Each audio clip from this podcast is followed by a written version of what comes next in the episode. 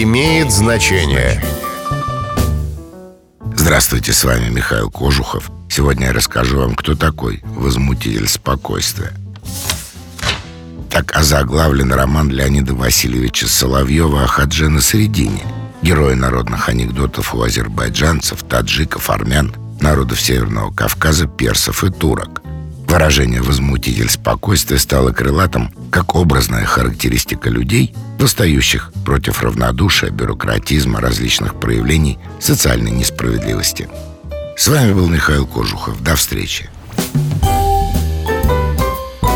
Имеет значение.